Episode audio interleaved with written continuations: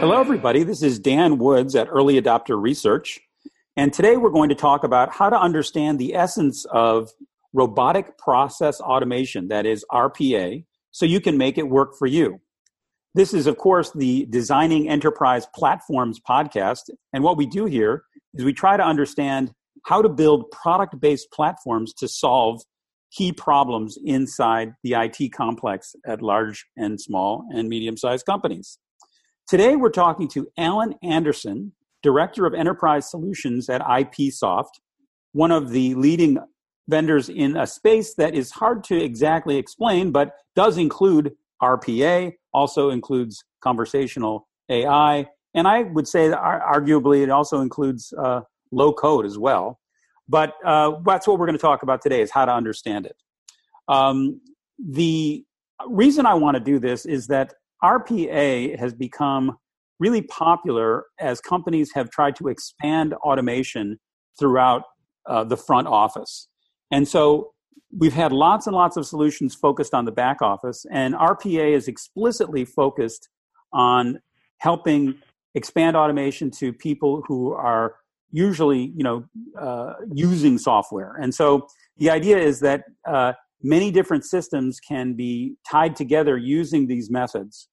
And so what's interesting to me about this is that there are very many different approaches to what people call RPA. There are very many different ways of actually attacking this problem. And so it's really kind of amazing how different, some of the RPA vendors approach the problem and how they implement things. So that's what we're going to talk today, is how Allan sees this, how IPsoft what their perspective is. And we're, of course, going to go over some of the core dogmas that define the space and also some of the details of how IPsoft does things. So, Allan, welcome to the podcast. Thank you. So the first thing I want to talk about is, what I call the core dogmas. Now, as part of my research process, I think it's really the best way to understand a space is to identify the core beliefs that space has about the market, and then to examine, how each company eventually, has different core beliefs. So usually in a space, there are a set of core beliefs that are shared by all the vendors. I call those core dogmas. And then at some point, the vendors differ in the way they believe the right solution should be constructed. So the core dogmas for robotic process automation, or RPA, are essentially that there's a huge opportunity for automation in the front office, that automation is going to have to be intermediated by a lot of different techniques, not just APIs, but the ability to control software systems using screen scraping or other kind of automation so that you can get access to systems without having to have a formal API, that the business users have to be heavily involved in conceiving of and implementing these automations, and that these automations can eventually become either companions or digital workers on their own, automating significant amount of work that otherwise, would have to take place manually. Do you think that pretty much captures what most RPA vendors believe and are trying to do?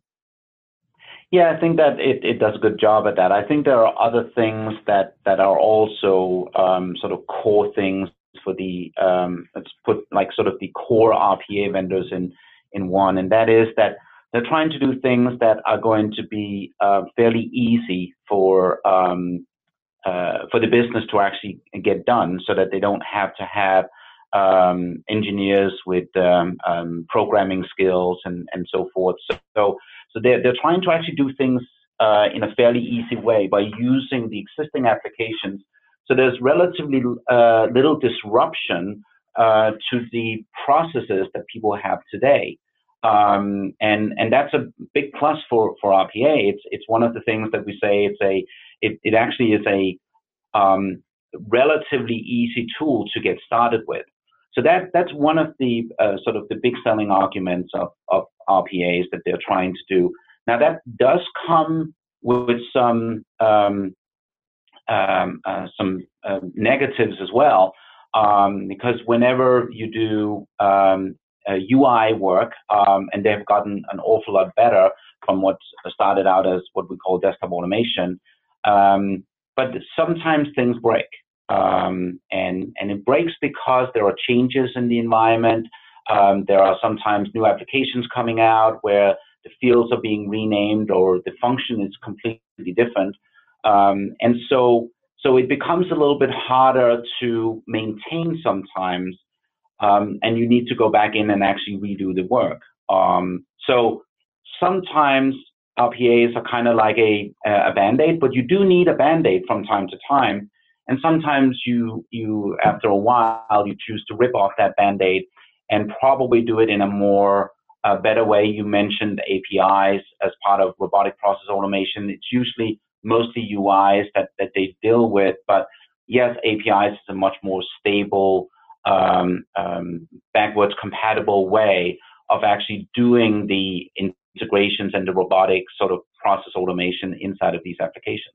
Got it. And so the idea is that for IPsoft especially, is that it's great to be able to do the desktop automations. And as you pointed out, if you use mechanisms that are creating an accessible way to get to software through the UI, that can be brittle. When the UI changes or something like that happens, you have to change your access method. But the idea is that there's a front office-y sort of feel to a lot of the product automations that they're done. Now, IPsoft is essentially arguing that it's also important to be able to kind of have those automations be complex enough to kind of take a step into the back office. And so you're not just doing desktop automation type things, but you're doing much more, complicated, API-driven often, automations that are doing something that would go beyond what you would consider just a front office problem, and automating something that would be much more complex and robust. And so in this way, I think that IPsoft kind of takes a step into the low code world, which a lot of times is about creating applications that glue everything together and provide a significant amount of automation. How would you distinguish between, like a desktop-only sort of automation in RPA and something that's a little bit more robust, that enters, what I'm calling the back office or the low-code space?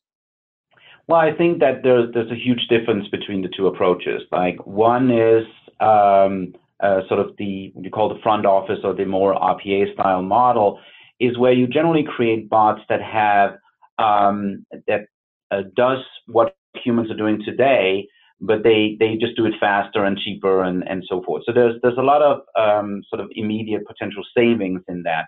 When you go into the more complete end-to-end automation, where you involve lots of back-end systems, where you involve potentially APIs, and where you even involve potentially replacing the human that is actually having a dialogue, that's where we get into conversational interfaces, you can run an entire end-to-end process. And when you do that, you also have the opportunity to say, how should we actually do this? So you have an ability to rethink and reimagine how things actually should be done when you can do them with pure technology, through integrations, robotic process automation, command line interfaces, conversational interfaces.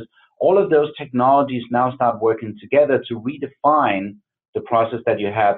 And now you've actually reimagined how your company can run, how the process can be executed. And it has a much, much bigger impact on this than writing a couple of bots that go in and save some money for data entry or faster process automation. Right. And so what you're saying is that if you create a more substantial automation that is more robust, complex, larger scope, and you guys do that with your digital finite state machine technology, yeah, you are then able to essentially automate intelligent workers and have somebody like that would be a DBA role. For example, instead of having that DBA role have a companion kind of chatbot that would help, make recommendations, it would actually do the work of the DBA instead. Correct. Yeah, and we've actually been doing that for almost 15 years now with primarily IT things. But if you start looking at the business side of this, our conversational intelligence, which we call Amelia, have actually been selling car insurance for over 2 years.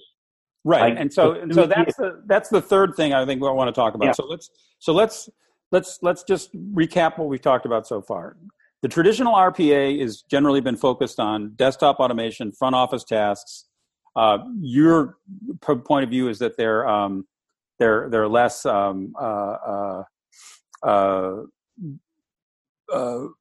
their scope is smaller and that they have less impact.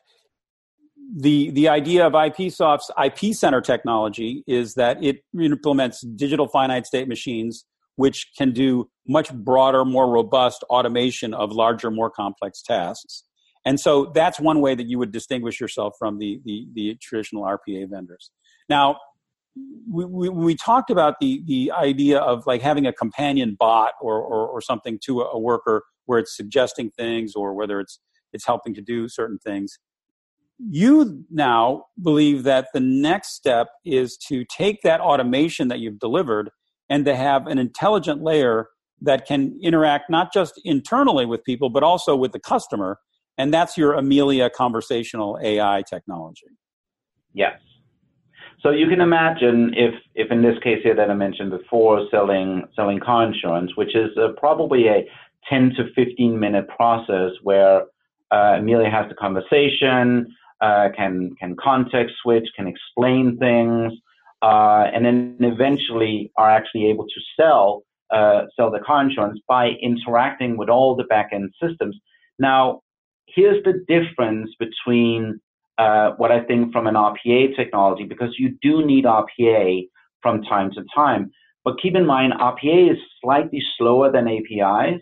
So usually RPAs will go into a desktop application or into a web application, start filling it out. They're faster than humans, but they still take seconds, 5 seconds, 10 seconds, 25 seconds.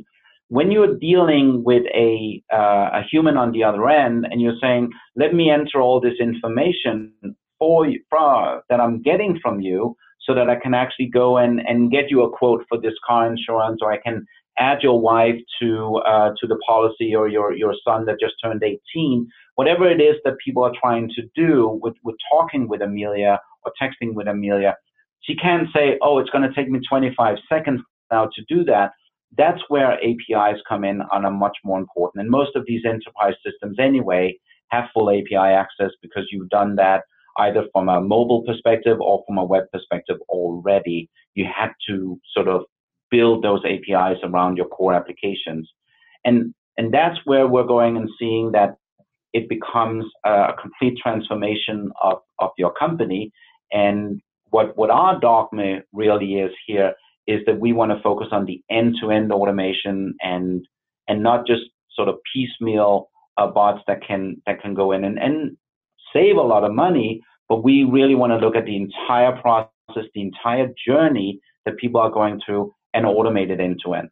Got it. So the idea is that you're saying that the advantage of having this larger, more robust automation is that you can do much more complicated end-to-end processes and have multiple of these things working together, or have layers of them, or whatever you need.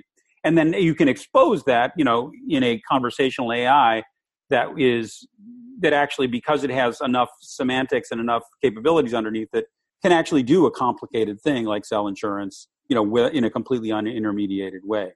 Now, the challenge there is that in order to do this, you do have to have developers, developing the digital workers, the automation that is there. And so this is not going to be a do-it-yourself sort of self-service thing completely, but it couldn't be because the solutions are too complicated to allow that. Yeah, well, you do need some developers. So the actual team that gets put together to implement something like Amelia. Yes, you do need some developers because you're going to likely integrate Amelia into backend systems, whether that is your CRM systems or it's your sort of systems of records like an SAP or other technologies where she needs to act just like a user, except she does it through a programmatical interface. But more of the core teachings of Amelia is actually done by sort of more business SMEs as well that are teaching her the process, teaching her how to recognize the various things that she needs to do, and then also building in the flexibility. So Amelia is not a sort of one of your run-of-the-mill chatbots, which uses a decision tree to go and ask you about things. It becomes a lot more complex when you actually have these 10 to 15 minutes of conversations with individuals because they ask for certain things in the middle of a sentence, they change their mind, they go back and say, no, you know what, maybe I should get the higher insurance rate here because I'm adding my son to the policies. So now you go back and actually make changes to it. Those are actually fairly complex to understand. Humans understand them very well, but most chatbots that follow just this simple decision tree will go in and say, well, I'm kind of stuck here. Let me escalate now, right? Right. So that's what we have spent our time on developing. Yeah, and so what I still don't understand about this is you create the digital finite state machines in the IP Center layer. You know, though that layer does revolve around training as well. It observes what people do, and it's not a completely programmed method. It does, it can observe actions and then suggest automations. It's not only a programmatic, way, although it can be programmed as well. Yeah. And then the other thing that's interesting about IPsoft is that when an exception is declared, it can actually observe what the person resolving the exception does, and then start to see if it can find patterns in those resolutions, so it can expand the automations, either by suggesting, that a programmer jump in, or suggesting that the automation be improved in a certain way. You have a richer semantic model that is also glued to the capabilities of the digital finite state machines, and in some way, Amelia understands what those capabilities are, so that it can understand when something changes, how to go back. I still don't understand how that richer semantic model gets developed and how Amelia then puts it to use to do these more advanced conversational AI type interactions. So there are, and this is actually one of the key things about Amelia. Amelia is not a simple one-trick pony from a chatbot perspective, right? So she goes in, she has multiple parts to her brain.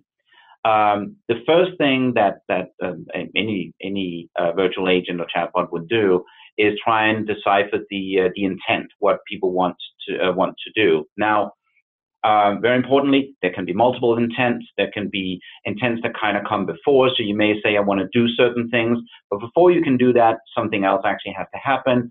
So having that understanding and logic around multiple levels of intent is very, very important. The second layer is when Amelia actually goes and integrates into the business process. So now she will follow sort of a slightly more rigid but still flexible way of handling the situations. So that may be that she requests information. She can, by the way, go into underlying systems and potentially see what type of information she needs to request from people. She may actually go to her episodic memory and find out if somebody asked a question that has been asked before, how do I really answer that? How do I go back in and now try and do a clarifying question? So it's not a straightforward thinking of Amelia to go through this. She has a goal, obviously, but she has many ways to fulfill that goal, which in the case of her having to execute certain things in backend systems, we actually call sort of it's a certain amount of data that she needs to collect, And once you've collected that information, she'll be able to do it. Now, the other key element to Amelia, and this is what makes it possible for you to actually have a longer standing conversation with you, is she can control what you see on the screen. So if you're chatting with her over the web, or if you are on a mobile platform with her, she can start showing you things. And that allows you to make decisions on what you see on the screen. And that also furthers this sort of dialogue.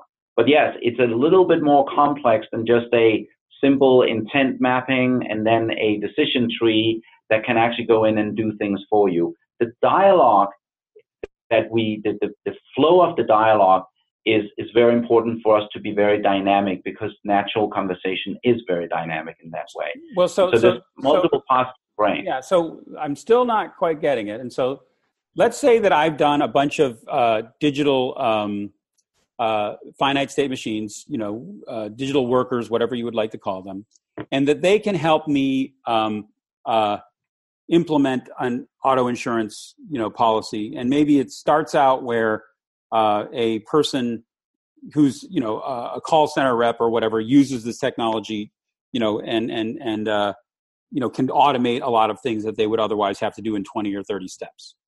Okay, great. That's starting to work. And I do that for 3 or 4 different steps of the process. Great. So now I have this landscape of automation that could be orchestrated by something like Amelia. How do you then get Amelia to know what each part of those digital workers can do and how to direct the conversation? That's the part that I'm like, how does Amelia get started and how does it get better? Well, so part of what we do is we actually go in and we, as you say, interview people. We look at transcripts. We use a lot of existing materials that people have, flow diagrams and other things, to initially teach Amelia how to follow the process. We usually call that a happy path. So in the case of an IT problem, for instance, we would expect people to come in and say, I have forgotten my password to this system. I need to get it reset. Now, and then so when you teach that happy path, how do you actually teach it? Is there a programming language that you describe it with? Underlying business process. We call it a business process network. It is semantically driven. So it teaches Amelia how to work through the steps, but there are steps. Now, Amelia can jump around in those steps, so she doesn't need to follow it precisely. If she's already, let me give you an example. If she's already collected certain information from you, let's say you wanted to get your password reset, and you also mentioned the application that you needed to get a reset for, maybe saying that I forgot my password to SAP. Can you reset that?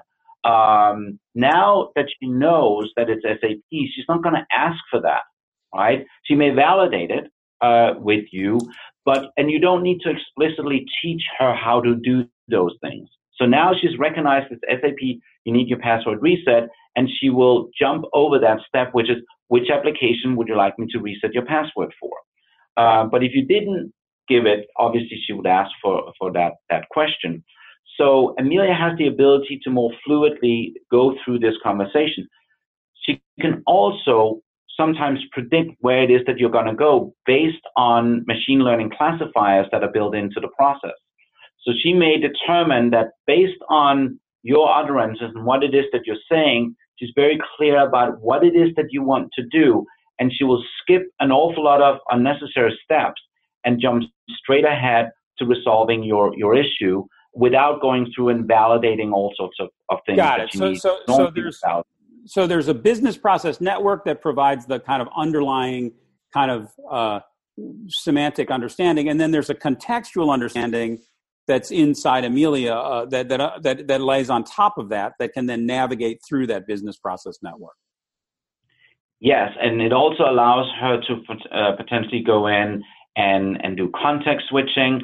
So you may have started down a path, and then either that was the wrong path, or you change your mind about certain things. So you have the ability to also go and have Amelia switch over to a completely different process So it may be that I have lost my credit card and I call into Amelia and I say, could you please block my credit card?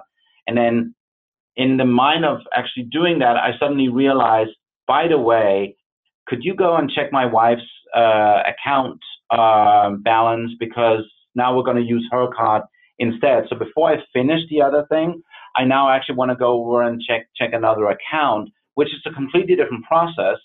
And then once I have finished with that, Amelia will be able to go and say, do you still want to cancel your card? Yes. Okay, let's jump back to that process. So there's a conversational, right? There's a conversational, kind of intelligence on top of the business process network, and that's the way it all comes together. Correct. And inside of that is also lots of other things around clarifying questions, elaborating questions that can be Amelia will use dynamically as part of this, so that if people get stuck at certain places, she'll be able to use other methods to help them go past these various things. Doesn't all have to be programmed, because dialogue, human dialogue, is not programmed. Got it. And so, just to recap, I think we're now able to kind of move on to the next phase of this talk and talk about some of the things that happened at the Digital Workplace Summit that you had last week. Yeah. But before we do that, let me just sum up where we've gotten, and that is RPA automation works just great, to automate a variety of task-oriented things in the front office. That can happen with, simple companion bots or, digital worker type things that actually automate, tasks that are, where people would be interacting with large amount of systems to get something done. But what makes IPsoft, the problem that IPsoft is eager to solve is the one about really going deeper and automating these more substantial, wide-ranging processes, either by creating a digital finite state machine, a digital worker that could replace or substantially replace a human expert from resolving many, many tasks.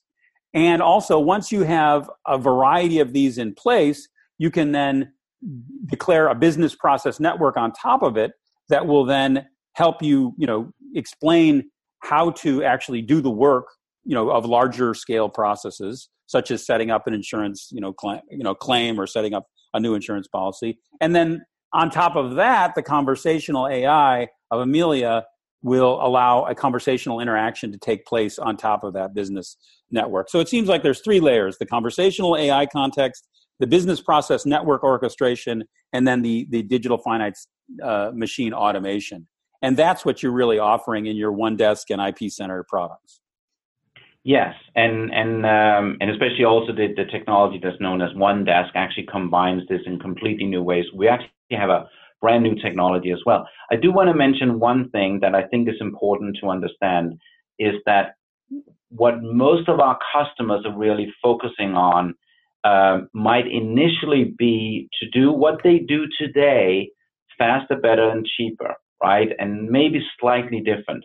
But think about the opportunities that you could have by going into new markets, new services that you deliver, and new products that you deliver, if you can completely change the way that you support and service these products, right? So it's not just about doing what it is that you're doing today, but it's about taking advantage of these new technologies to do something that you couldn't have done before in a price competitive fashion, right? So using technology to change the way that you actually bring products to market, services to market, and then you compete in with those products in existing and new markets. Got it. So the biggest benefit comes from refactoring and doing some sort of digital transformation after you have the core automation in place. Exactly. And it's very interesting, many of our customers that we've spoken with, they may start out doing some of the simpler things like working internally in IT. Amelia has many, many roles in that, or in HR or other internal things, or even customer-facing things But then once they get to learn the technology and see what it can do, like lots of light bulbs happen in the company in areas that you never thought that this technology could actually be used. And that's when people start thinking a little bit out of the box, and you're doing some of this combinatorial innovation that is really setting companies apart today. And by combinatorial innovation, what do you mean? So think of how you add something like Amelia to lots of other things, mobile interfaces. If you are a bank, how do you do some of these things with taking blockchain and financial applications that you may use together with a conversational intelligence? So you're combining multiple things. Oh, okay. So a good example of that is Uber, right? Uber combined GPS, rating systems, automatic payment systems with mobile interfaces, and lots of great and awesome algorithms in the back end to optimize the journey and how they're bringing together sort of a whole marketplace of drivers and people wanting to get driven around. And those things, all those technologies are kind of components that people are putting together in new and efficient ways so that they can go to market in a different way. Got it. And the combinatorial innovation is something that I've covered in my articles about technology leverage, and how, the Kurzweil analysis of how technology moves forward in an exponential way is based on first creating a layer of foundational services, and then you create higher level services on top of those foundational services. Then you create even higher level services on top of those services. And at each level, when you go higher, the service becomes more powerful, but it also becomes more fit to the purpose that you have, and you get more leverage out of it. And so, when you're dealing at these really high level services, you can, you can orchestrate a lot of activity. Okay. So that's great. So now let's talk about the Digital Workplace Summit. What did you guys do last week in your Digital Workplace Summit? So this was the third DWS, as we call it. And the theme of the event was called Realize. And I think, first of all, it was an amazing event. We had, I think, over 1,000 people registered for it. I'm not quite sure how many showed up, probably attrition, so maybe around 650 thereabouts. But the focus was really not on us talking about our technology. It was about our customers really showcasing what it was that they were doing. And not only did several of the customers, like a Telefonica or a BlackRock, go and present on stage about what they were doing, they actually had brought the technology along with them, and we had set up individual booths, sort of almost like a mini trade show, where these customers and partners of ours were actually showcasing what they were doing with the technology, the process that they had gone through, the successes, the failures, the gotchas,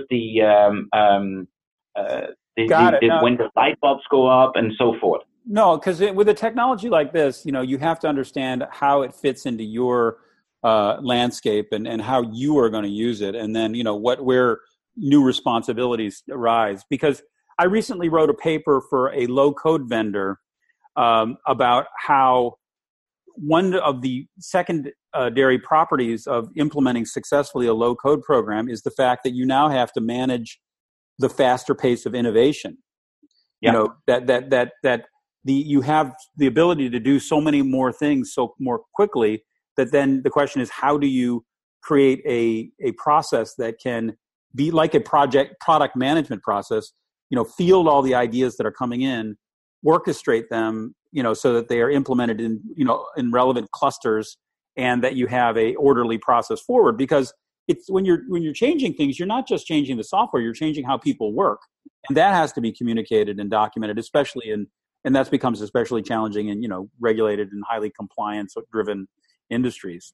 So now, what were some of the problems that people ran into once they actually got, you know, the foundation of, you know, IPsoft and OneDesk in place?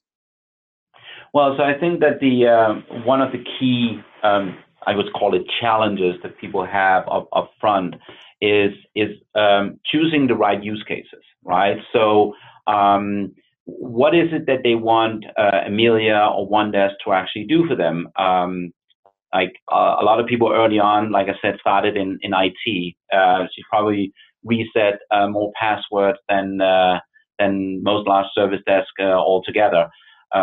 But once you get into the business and you start looking at what use cases do you really want her to do, there has to be certain characteristics for actually achieving the ROI in something like that. It has to deal with volume, sometimes complexity, sometimes business impact, and then you. So it's important that people choose the right things in order to get started, and sometimes we sit down with our customers and they just have something in mind that they really, really want to do.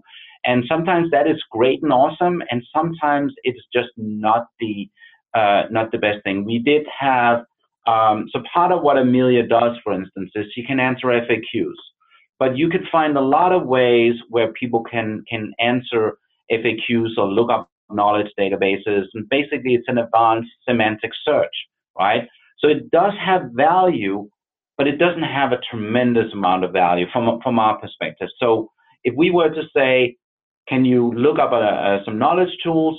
Yes, she can do that. But we really want Amelia to do that for you instead of just sending you to a knowledge article.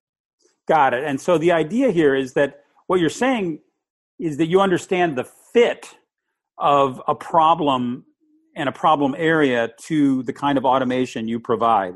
And when you have a great fit, you can achieve great victories. And when the fit isn't good, you know, you the victories are harder to come by. One of the victories, you know, one of the characteristics of fit, what you said was volume, meaning like how many times is somebody doing this? If somebody's doing this like once a year, that's not a good candidate for you know, this type of automation. The other is business impact, and that is, are there cost inefficiencies or revenue opportunities available by doing this process better? If it turns out that, you know, there's really not, then it might not be another a good fit for this. Well, you mentioned a third characteristic as well. So if there is, so obviously there's the ROI and the volume and all that stuff. The third is really that it has to be a use case that is reasonable to expect that Amelia can actually fulfill. So if you're suddenly choosing something that is even complex for humans to do, it's sometimes very hard for us to gather enough information about the process and build it in a way that can actually be satisfactory. So I'll give an example more kind to the first one that I know one of our customers wanted to do. Amelia was being implemented as a service desk agent, and as part of that, obviously resetting passwords, setting up printers, fixing Outlook issues, all those things. One of the things that they wanted her to do as well was whenever people had lost their laptop and manage that process of getting certain things set up into security, figuring out what has to happen, maybe even order a new laptop for them. And our problem became that it was so low occurrence that it was hard to really get enough benefits out of it. And also that the complexity of how people lost it and what they needed to do, and was it stolen? Was it dropped? And then they threw it out. Whatever, all these things proved to be a really difficult thing for us to actually teach Amelia about all of the various things. So it wasn't a good use case. Whereas password reset is a good use case in general, but it's also very, very boring. Got it. And so, what was the best refactoring sort of story that was there? Because, you know, I think it's a very powerful thing to say, first layer, let's do better with the stuff we do now. Second layer, let's understand the fit of this to the problems. And then third layer is let's redesign our business. And what I call this is like an automation architecture. Let's improve the business processes we have with a new automation architecture based on what we know, you know, can be done with RPA, the way you guys implement it. And do you have any good examples of, you know, where people said, look, we need to really refactor this in a profound way because of what we can do now? Yeah, so I think that this one is one that covers a lot of it. Electronic Arts is one of our customers. And last year, actually, at DWS, they talked a lot about what they had done. They had some issues with fraud, basically. People calling in and trying to steal accounts when other people are calling in very legitimately and saying that they've either forgotten their password or something was wrong with their account or they didn't really buy this product or whatever it could be. And so what we ended up doing with them is saying that the first thing that any agent needs to do is to actually go in and say, I need to validate your identity. But it's a very uncomfortable thing for many agents. It's something that you are just expecting that people are actually truthful and honest, and they may come in, there may be kids screaming in the background, that they can't play their games on their Xbox or whatever it is, and you will just run through some things and actually get them back up and running, right? So from a human perspective, that sometimes is very tricky. So they taught Amelia how to do it by integrating into also back-end systems and running fraud analytics and other types of things. And she actually became better than humans to do that. Now that she had done that, she could hand it off to humans in context so that they knew what it actually was that the human wanted to do. And once they'd done those things, they figured out, oh, there's a lot of low-hanging fruits that people really don't want to deal with. And they said, okay, so now Amelia can do some of these things as well, whether or not it is putting some charges back on a credit card or fixing a problem with certain things that were acquired or bought or passwords or accounts or whatever it could be. And obviously she could do troubleshooting as well. But once they did that, their major benefit was that now their agents could actually spend more quality time with some of their players, because their number one reason for implementing this technology was not to reduce costs. It was to give a much better service to their players. So they were able to free a lot of these agents up, especially when there were high volume calls coming in, and thereby they could spend a lot more time with their players and actually give them a much better service. So it's really about thinking, how can you improve the overall customer service? Got it. And so this is a way, it shows exactly what I wanted to, which was a progression from initial, solution to expansion into new ways. And also, changing the automation architecture, and introducing more automation.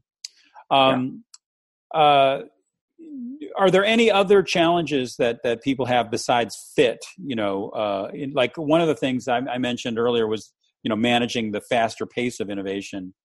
Does that come up as a challenge for some of your more mature customers? Yeah, I think that they eventually realize what they can use the technology for, and then projects grow and become a lot bigger. Now, I would also say sometimes we have obviously security, making sure that Amelia has access to all the various systems that she needs to do. To get access to can sometimes be stumbling things in projects, but overall, I think that the impact that we're seeing is where people are really rethinking some of these things. We have a lot of exciting things going on in the medical space, where potentially doctors are using Amelia to operate applications that they need to operate when they're actually doing surgery or other things.